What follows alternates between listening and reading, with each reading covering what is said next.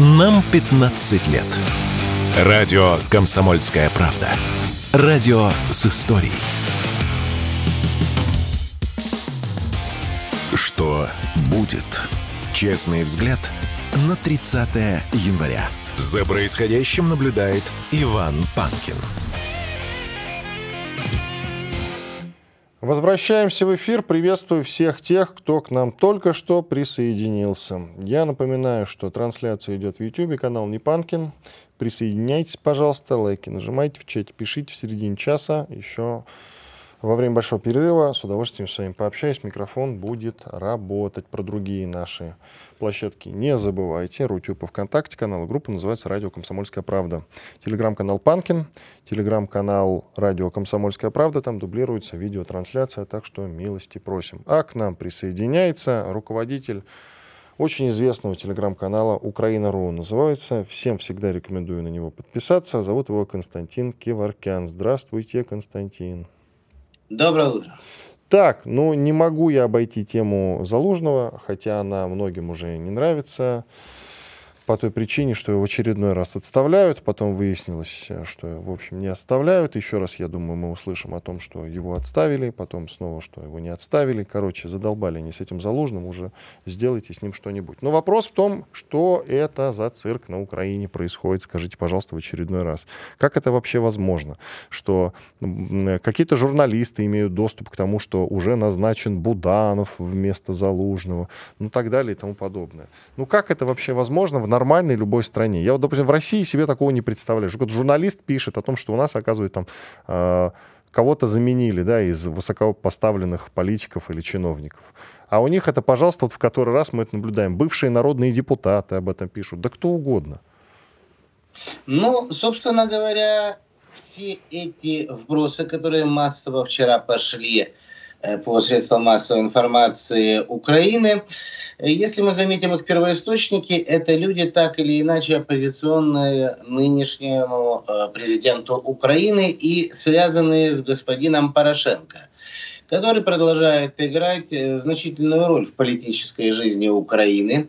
И вы правы, действительно, это происходит не первый раз, и примерно каждый раз мы наблюдаем одну и ту же картину. Начинается паника, наш, так сказать, домашний Наполеон на грани отставки, что же мы будем делать, и потом, э, например, Зеленский или Ермак опровергает эти слухи, после чего появляется Порошенко, который проговаривает, ну, дескать, это он в Вашингтоне, в Брюсселе или где он там находится, договаривается с э, тамошними властями, с посольствами и господина Залужного оставляют на своем месте. То есть мы видим нехитрую манипуляцию, которая призвана напомнить общественности, что настоящим-то патриотом, патриотом и природным гетманом является господин Порошенко.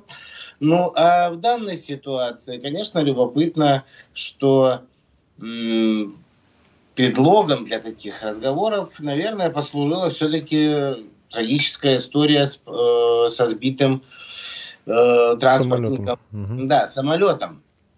И э, эта история в какой-то степени сейчас вытеснена из информационного поля вот, этими, вот этим скандалом вокруг господина Залужного.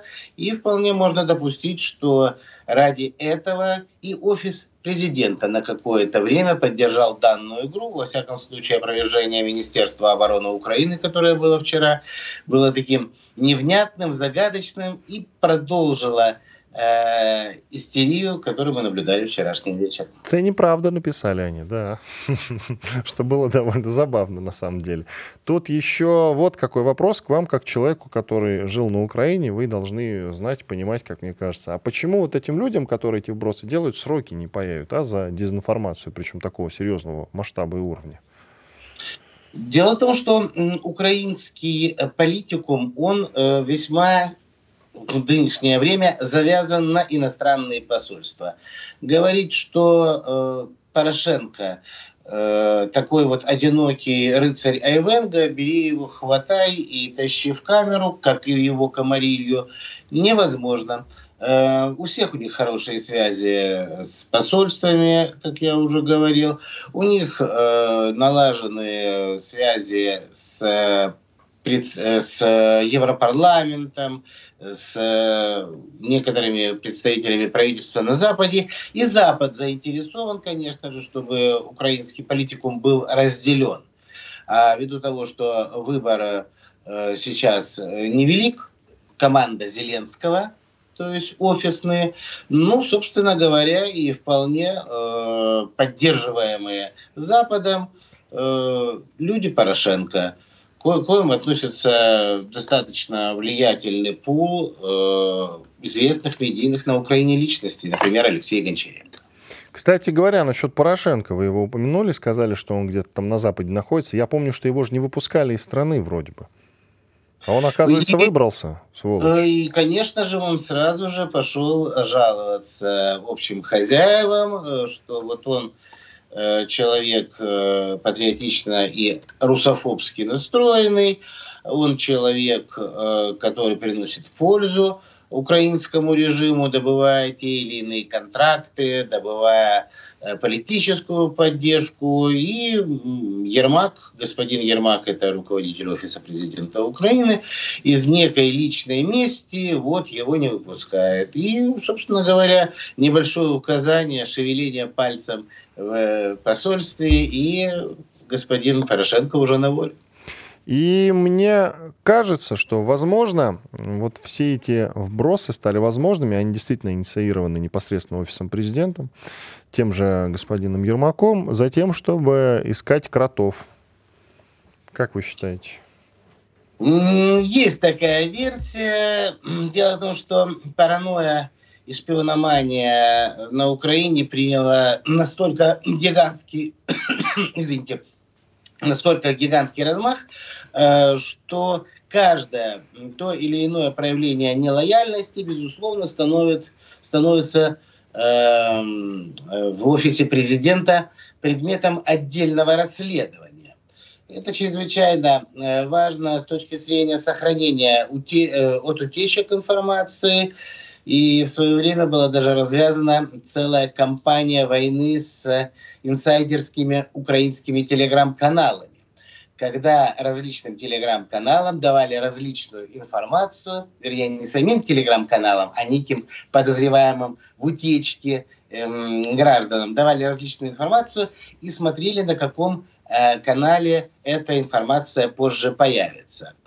Э, таким образом, э, конечно, можно предположить, что, используя ситуацию, э, были попытки оценить кто сбрасывал данную информацию, но, как я уже говорил, скорее всего, эти слухи были инспирированы не сколько офисом Зеленского, сколько из окружения Порошенко и связанного в той или иной степени с ним Залужного. То есть я могу допустить мысль, что Залужный был вызван на ковер по Э, факту событий последних дней на фронте. Ему были предложены те или иные варианты, и для того, чтобы поднять тревогу, э, господин Залужный или его окружение проинформировало э, окружение господина Порошенко, и они пошли в информационную атаку. Так собирается ли действительно Зеленский отправить Залужного в отставку? Я подозреваю, что если бы он мог отправить его, он уже бы его давно отправил и поставил бы кого-то более лояльного себе. То есть конфликт между ними есть, это правда? Да, это э, подтверждается из множества разнообразных источников. И, э, в принципе, в логике политической борьбы, то, конечно же, наиболее сильным э, конкурентом или популярным конкурентом э, Зеленского на Украине является Залужный. И оппонирующему Зеленскому, оппонирующие Зеленскому силы политические, конечно, хотели бы получить господина Залужного в свою копилку. Вот это очень интересно, кстати говоря, насчет копилки. Я вот все думаю, почему же тогда Залужный не устроит какой-то ну, военный переворот, бунт, э, марш имени Залужного, так называемый э, марш справедливости по Залужному, если можно так выразиться. Что же его останавливает тогда от этого? Если действительно армия пойдет за ним. Я думаю, останавливает э, все то же, э, что и руководит украинским э, вектором, э, а именно воля, условно говоря, коллективного Запада. Ну, наиболее известная, понятно, это американский э, вектор работы и английский, британский вектор работы на украинском направлении. Если те же американцы или британцы захотят выйти из украинского, э, из украинской заварушки, ну, например, по соображениям предвыборного характера в Америке, они могут сделать очень просто. Сейчас же у нас господин Зеленский является светочем демократии, и поддерживают они демократию и борьбу за свободу. А больше они ничем не обязаны. к примеру, инспирируется переворот э, западными структурами, к власти приходит э, Залужный с какой-то очередной хунтой, и тогда у Белого дома появляется ну, совершенно неубиенный довод. Мы поддерживали демократию и свободу в Зеленского, а вот тут какой-то пришел генерал. Мы не поддерживаем этот украинский режим, который и предоставляем его, его воле, его судьбе. Соответственно, конечно, его могут спровоцировать, использовать в темную господина Залужного в такой комбинации. Но я могу предположить, что и такие планы могут быть. Давайте сделаем паузу, оставайтесь с нами. Радио «Комсомольская правда». Срочно о важном. Что будет? Честный взгляд на 30 января. За происходящим наблюдает Иван Панкин. Продолжаем эфир. С нами по-прежнему Константин Киваркян, руководитель телеграм-канала Украина.ру. Константин, скажите, пожалуйста, в силу того, что вчера э, главкомом ВСУ был назначен, по мнению журналиста Цымбалюка, глава украинской разведки Буданов, ну это, конечно же, фейк, это неправда для тех, кто только что присоединился, Просто вчера был такой вброс, что Залужного отправили в отставку и якобы назначен господин Буданов. Вот э, в этой связи вопрос. Поговаривают, я не знаю, что там часть элиты подвластна э, Великобритании, а другая часть элиты как раз находится под Соединенными Штатами Америки. И как раз Залужный — это такой своего рода американец, а получается Буданов — это своего рода британец. Соответствует ли это действительности? Скажите, пожалуйста. Ну, конечно, с полной стопроцентной уверенностью слухи комментировать нельзя. Э, но, в принципе, мы можем посмотреть интересную э, действительно тенденцию, что э, наш наш украинский главком Залужный, как правило, отчитывается именно перед американскими союзниками. А в то же время английская разведка, она работала непосредственно с господином Зеленским. Как мы помним, радикальная смена политического вектора э, господина Зеленского после выборов, она состоялась после посещения штаб-квартиры Ми-6 в Лондоне. Вообще тогда был небывалый случай, чтобы руководитель государства вдруг по своей воле приходил э, в штаб-квартиру иностранной разведки и в очень узком, узком кругу э, после беседы с руководством этой разведки вышел Аки Шелковый, и в течение буквально двух месяцев курс Украины поменялся с умеренного, э, вразумительного после избрания э, нашего, так сказать, известного шоумена на невменяемо русофобский. Вполне возможно, что э, господину Зеленскому было предъявлено нечто такое, что заставило его серьезно призадуматься. А уже господин Буданов является членом команды Зеленского, ну и, собственно говоря, движется в общем э, курсе, в общем формате. Так, я вам этот вопрос задал не просто так. Я читаю Википедию, вашу страничку как раз, и вы с 94 по 2015 год были депутатом Харьковского городского совета. В этой связи вопрос, какое-то влияние Запада ощущали именно как депутат или нет? Вот видели, что есть действительно какое-то давление на депутатов именно западное? Ну, естественно, основные э, решения это принимались в столице, но надо отдать должное нашим западным партнерам э, в том смысле, что программы подготовки специалистов с начала 90-х годов осуществлялись как э, в информационной сфере, культурной сфере, естественно, в сфере подготовки э, государственных кадров. Эта работа была планомерной, э, вполне себе разумной и отбирали ну, в общем, конечно же, не самых двоечников. То есть, если человек появлялся на горизонте э, того или иного посольства, то его брали в оборот. В 1994 году я в составе делегации журналистов был в США. И это как раз была одна из учебных поездок накануне первого визита э, господина Кучмы в Соединенные Штаты. И, соответственно, пол журналистов был, прибыл с ним, а мы были заброшены ранее. То есть это были отобраны журналисты, которым, уверяю вас, уделялось огромное внимание. Э, с ними работали э, различные программ, с ними представители различных программ, и многие из этих журналистов до сих пор определяют медийное лицо Украины. Хм, как интересно, оказывается. То есть все эти разговоры, оказывается, не выдумка. Но за счет чего, как вы считаете, Соединенные Штаты обошли нас вот в этой самой борьбе за Украину? Потому что, ну, есть такое мнение, бытует, что мы работали с элитами, а они работали с простыми людьми и журналистами? Ну, не совсем простыми людьми. Они работали с перспективными людьми, понимая, что если... Ну, с народом что... имеется в виду, я имею в виду, с народом, или неправильно? Э, с народом нет. Работали с лидерами мнений, особенно в регионах. И э, находя, как я уже говорил, тех или иных перспективных людей, дальше вели их по жизни, по программам и в той или иной степени, когда эм, возникала альтернатива двух, допустим, людей на какой-то пост, э, то рано или поздно появлялась какой-нибудь секретарь посольства, в том числе, кстати, и британского посольства, и делал э, выбор, вот этот подходит, вот этот перспективный, вот этот за европейскую интеграцию Украины. Ну, а второй, как правило, там, исконный, домотканный э, и русифицированный.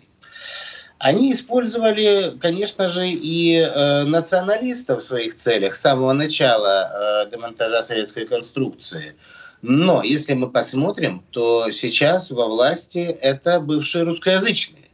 От господина Зеленского до многих-многих э, когда-то пророссийски настроенных экспертов, и либо журналистов, либо государственных деятелей. Соответственно, с ними работали, и этот процесс продолжался не полгода и не год. Они сделали свой выбор осознанно. Так, с ними работали, говорите вы. А мы чем занимались? Скажите, пожалуйста.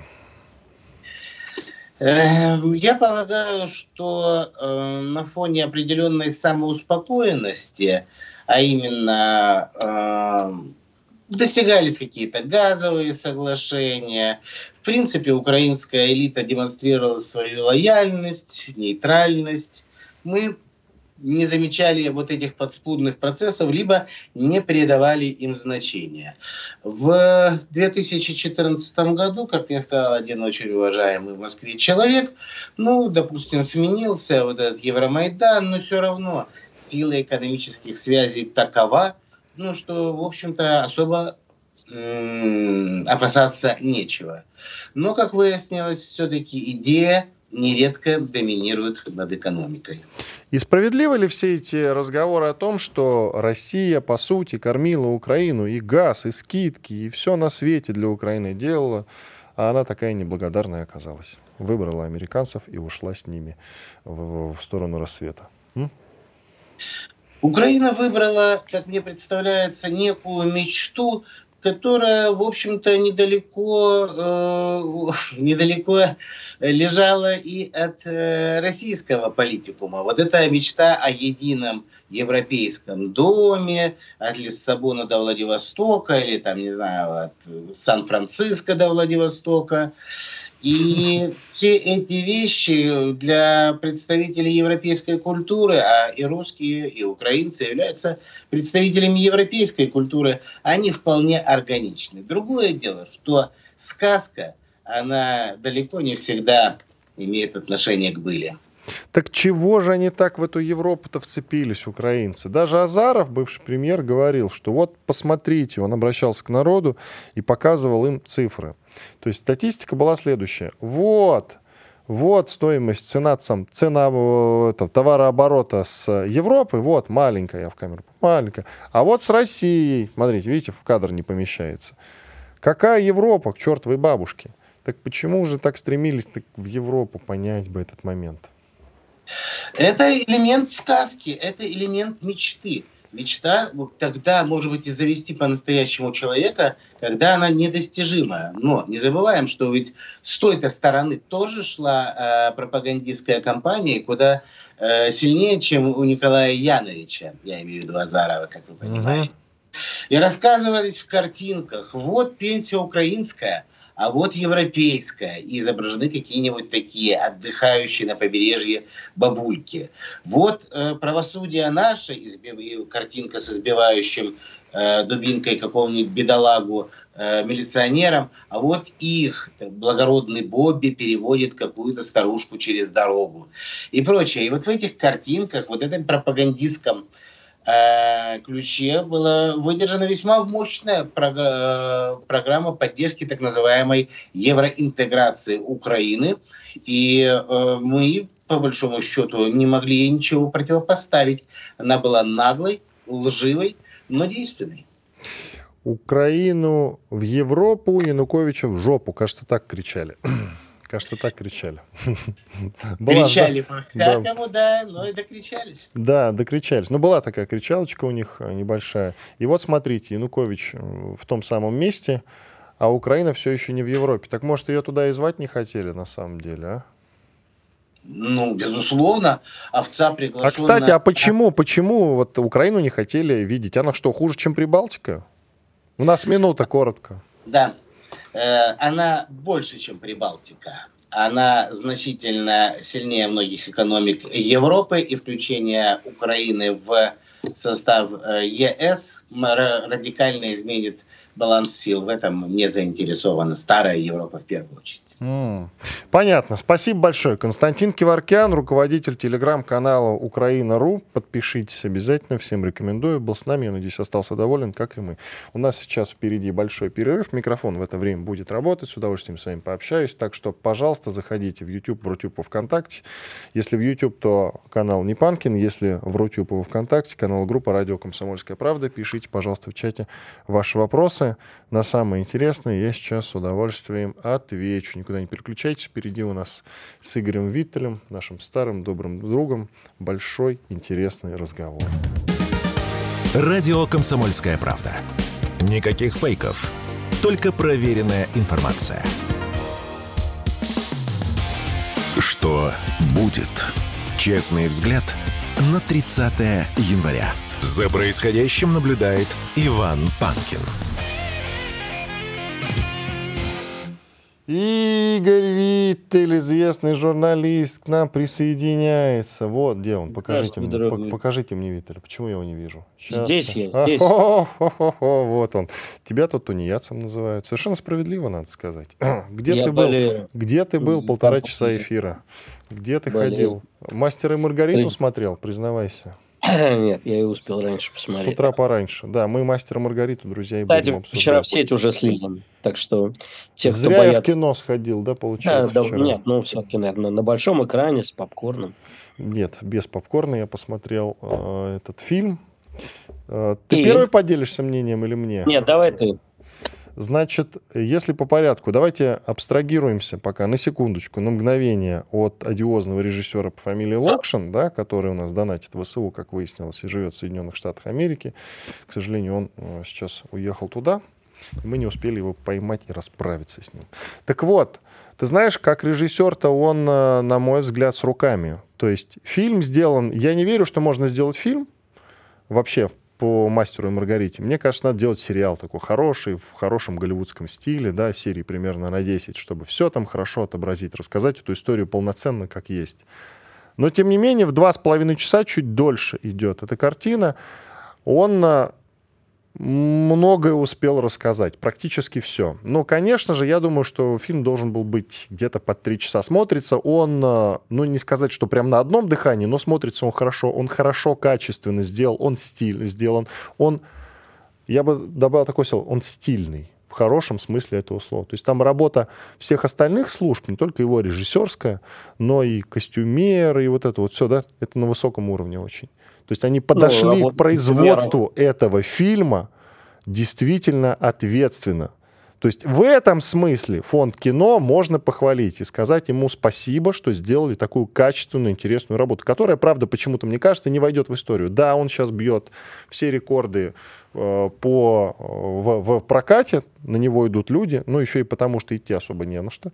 Но, тем не менее, это не будем брать в расчет. Люди на него идут, деньги он сейчас зарабатывает. Э, порадуемся за это. И если не брать во внимание вот эту историю с режиссером, то я думаю, что задача, миссия выполнена. И скажем за это спасибо. А вот дальше уже начинается неприятная история, связанная как раз с тем, что только сейчас мы выясняем, что, оказывается, этот режиссер антироссийски настроен. Ну вот дальше рассказываешь ну, ты. Давай я немножко про фильм скажу. Скажи. Значит, соглашусь с тобой, что нужно было добавить полчаса и рассказать все. Угу. Такая задача у режиссера не стояла.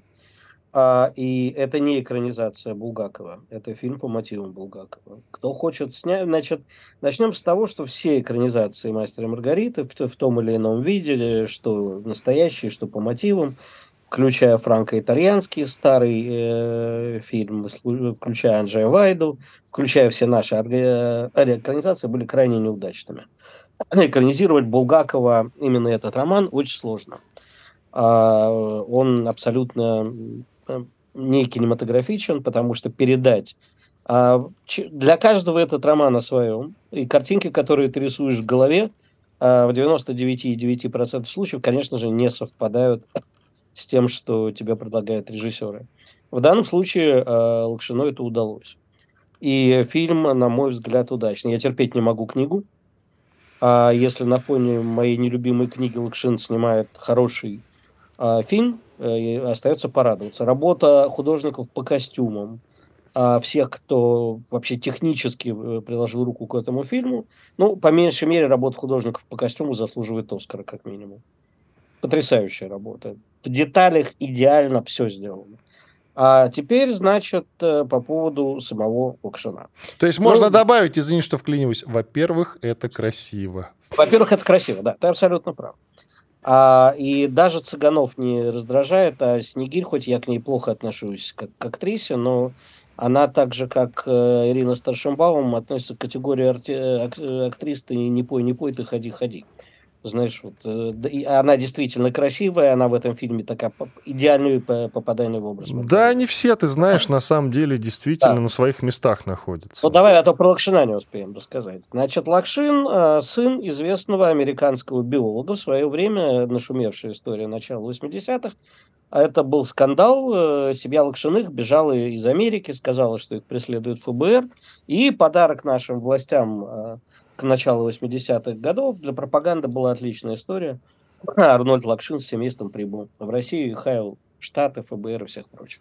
Я с ним хорошо знаком, я его даже вытащил в эфир в свое время, он уже пожилой человек, он жив, ему 85 лет, но я его 10 лет, 11 лет назад э, пригласил в эфир, и об этом написано в Википедии, сам он тепло вспоминает. Вот. А сын, ну, э, послушай, Давай так, вот сейчас я не буду называть имен, потому что знающие люди, близкие к кино и к другим структурам, мне рассказали, что к лоббированию Лакшина на э, режиссера этого фильма были причастны люди, которые сейчас никак не хотят быть фигурантами скандала. Второе. А, запретить, удалить, наказать, расстрелять. А Саша Цыпкин очень правильно сказал, чуваки, а, Лакшин уже деньги получил Пострадают продюсеры, не заработают деньги, пострадает наша казна. Да, есть новость от некоторых депутатов, которые призывают отозвать прокатное удостоверение у фильма. Я вчера был просто, э, понимаешь, я сначала решил, что я в гриппозном бреду, прочитав эту фразу, что если фильм окажется низкопробным, мы его запретим. А если высокохудожественным, то пусть. А решать-то кто Ты сказал будет? слово «сука»? Я не понял. Нет, низкопробно. Мы его запретим. Высокохудожественным. Ну, давай, продолжай. А, но я могу сказать и слово «сука» в данном случае. А, я матерился долго. А скажи, пожалуйста, кто будет решать а, художественные ценности фильма? Очередной мы критик с тобой. Лат... Мы с тобой. Очередной критик Латунский. Мы с тобой решили. Фильм высокохудожественный. Дальше. Работа качественная, я так хочу сказать. Я еще раз повторяю, молодцы. Ну, то Хрен, есть, согласен. Вот... Хрен с ним с Лакшиным. Сейчас мы да. еще об этом поговорим. Но фильму шьют антисоветчину. Ты увидел там антисоветчину? А если даже да, то что для вас советчина? И что в этом плохого? Вот эти вот рожи критиков, которые там, так они и сейчас требуют все запретить. Ровно такие же рожи. Ну там Их э, надо гнать. Я уловил, там же про Сталина есть, про не, некий усатый, наверное, Сталин имеется в виду, да, там. И все что? Же, все же аккуратнее, не то чтобы и что, я а не мы, об А мы теперь сейчас. за антисталинизм фильмы будем снимать? Я не знаю, что тебе на это ответить. стал народным кумиром? Ну, вообще, ты знаешь, скорее да, чем нет, Игорь. Отлично. Так, ну, так нет, это факт. Ты мне вопрос задашь, Сталин стал народным кумиром. Я тебе ответил, я скорее с тобой да. согласен. Скорее да. Скорее да. Я и сам-то не то чтобы антисталинист, но просто извини, а, в 2024 году требовать запретить фильм за мифическую антисоветчину – не понимая, что к чему придирается. В конце горит и взрывается Москва. И там везде на этом фоне пятиконечные звезды. А скажите, э, те, кто видит в этом антисоветчину, вы сами никогда не говорили, да гори оно все огнем, пусть все провалится. Это метафизическое, даже не Москва. Это вечный Рим.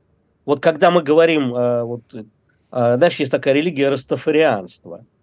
Да? Боб Марли, Дреды, Хайла Селаси, Джа нам поможет и так далее. Вот а, в этой религии главное зло – это Вавилон. Когда говорят, Вавилон падает, это что, э, требование такой террористической разрушить Вавилон? Нет, это метафорически Вавилон падает. Этот мир должен рухнуть, в котором прогнило все. Мир, которым правит сатана, должен сгореть. Вот тебе, а не антисоветчина. Что касается Лакшина, ну, извини, ребят, вы, э, я не верю ни на секунду, что когда ему давали деньги в фонде кино, его бэкграунд не проверили. Не проверили, что он когда-то что-то писал. А давали деньги, кстати, до начала СВО, ну и тогда конечно, он... Я... Конечно, конечно, до. Да, э, папочка-то на него в нужном месте была. Дали хорошему режиссеру, кстати. Так у, него, что... у него есть всего, по сути, э, всего одна Серебряные работа. коньки. Да. Серебряные коньки в 2020 году. Я не смотрел, ничего не могу сказать. Серебряные коньки, да, действительно. Ну, я так, еще... краем глаза.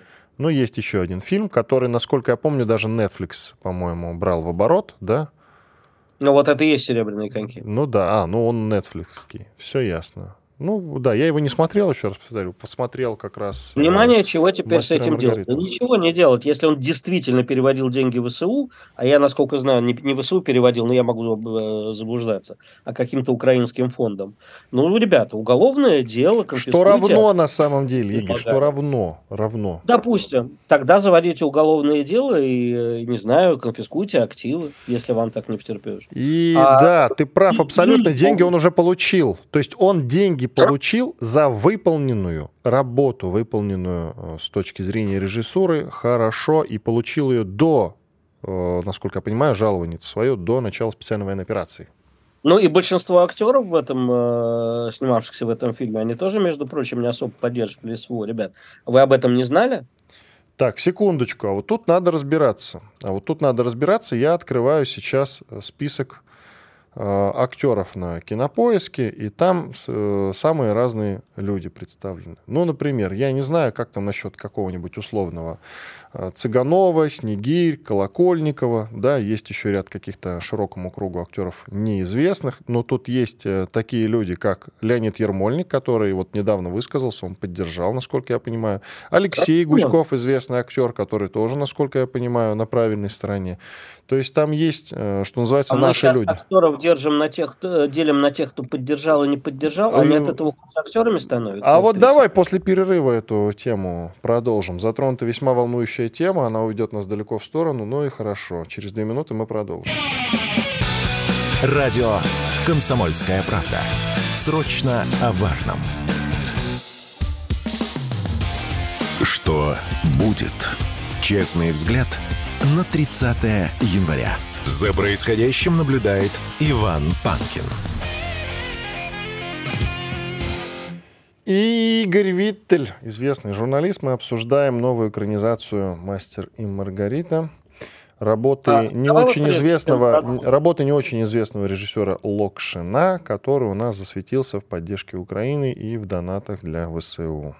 Такие ну, давай вот я, я сейчас, э, прежде чем мы начнем актеров обсуждать, есть такой важный момент. О чем книга-то в основном? О взаимоотношении художника и государства. И в фильме это мелькает, хотя основная часть это все-таки любовь мастера с Маргаритой. И это прекрасный романтичный фильм о любви. Но взаимоотношения художника и государства показаны ярко. Значит, молодой повеса, ну, не молодой, но повеса, а буржуй, такой, знаешь, он же в начале фильма э, одет идеально, так же, как и Булгаков, очень фотографично все сделано.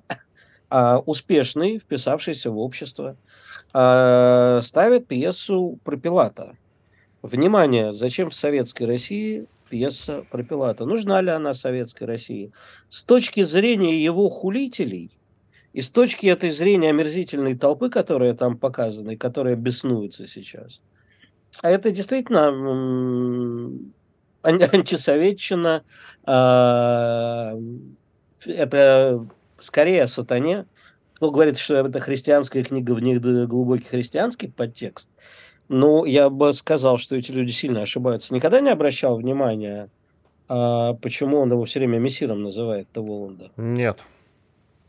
А переверни последнюю букву зеркально. Так, это не мессир, ну, вот, это прописать э, надо. Ну, ты говори. Есть такой персонаж Яков Кротов. Так вот, мессир, э, последнюю букву, если перевернуть, это мессия.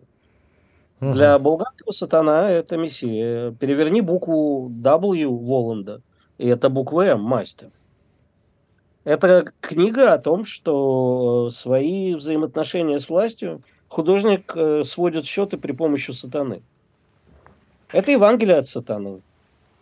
А, о чем даже в школах сейчас преподают. Вот я у своих студентов спрашивал, они прямо заученно говорят, нам в школе сказали, что это Евангелие от сатаны. Ну, правильно сказали.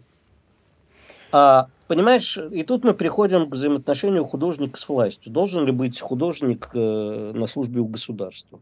На службе Может... не должен быть, но точно не должен быть каким-то образом замечен в денежных переводах Абсолютно. на военные нужды для другой страны, это точно. Но художник имеет право иметь свое мнение, и оно может быть даже в такие минуты, как сейчас, против мнения государства. Пока он не переводит деньги, не работает на врага, а, я считаю, что мы не должны обсуждать. Иначе вот смотри, а, мы вчера с тобой хотели, видимо, обсудить, и сейчас хотим. А, ты же был в Кисловодске, да? Да, был. Так. Ну, вот мэр Кисловодска требует снять табличку с цитатой Михаила Николаевича Барышникова в балетной школе в Кисловодске. А, скажи, пожалуйста, мы всех несогласных с нашим государством, а Барышников, который не ездит в Россию, потому что проклял Советский Союз, а теперь зачисляем во враги народа. А я вчера, вот знаешь, подумал о чем. У нас ведь э, президент цитирует Ивана Ильина. Иван ой, Ильин... ой, ой, какую скользкую тему ты затрагиваешь. А хочешь? почему? Ну давай. Почему? Весь философский пароход. Все эти люди были отчасти врагами России. Мы их должны выкинуть с парохода современности. Они были не врагами Советского Союза. Сейчас у нас немножко другая страна. Тем не менее. А, время повторяется. Да? Мы опять хотим быть большевиками и всех несогласных расстрелять, утопить, выслать, всех инакомыслящих. Но а ты потом... в антисоветчину не погружайся в такую уж активную. Прям а, всех топили а... и расстреливали, Игорь. А, ну, давай посмотрим на тех, кто оказался за границей. Я а, небольшой любитель идеи Михаила Николаевича Барышникова, но это не имеет никакого отношения к тому, что он великий балетный.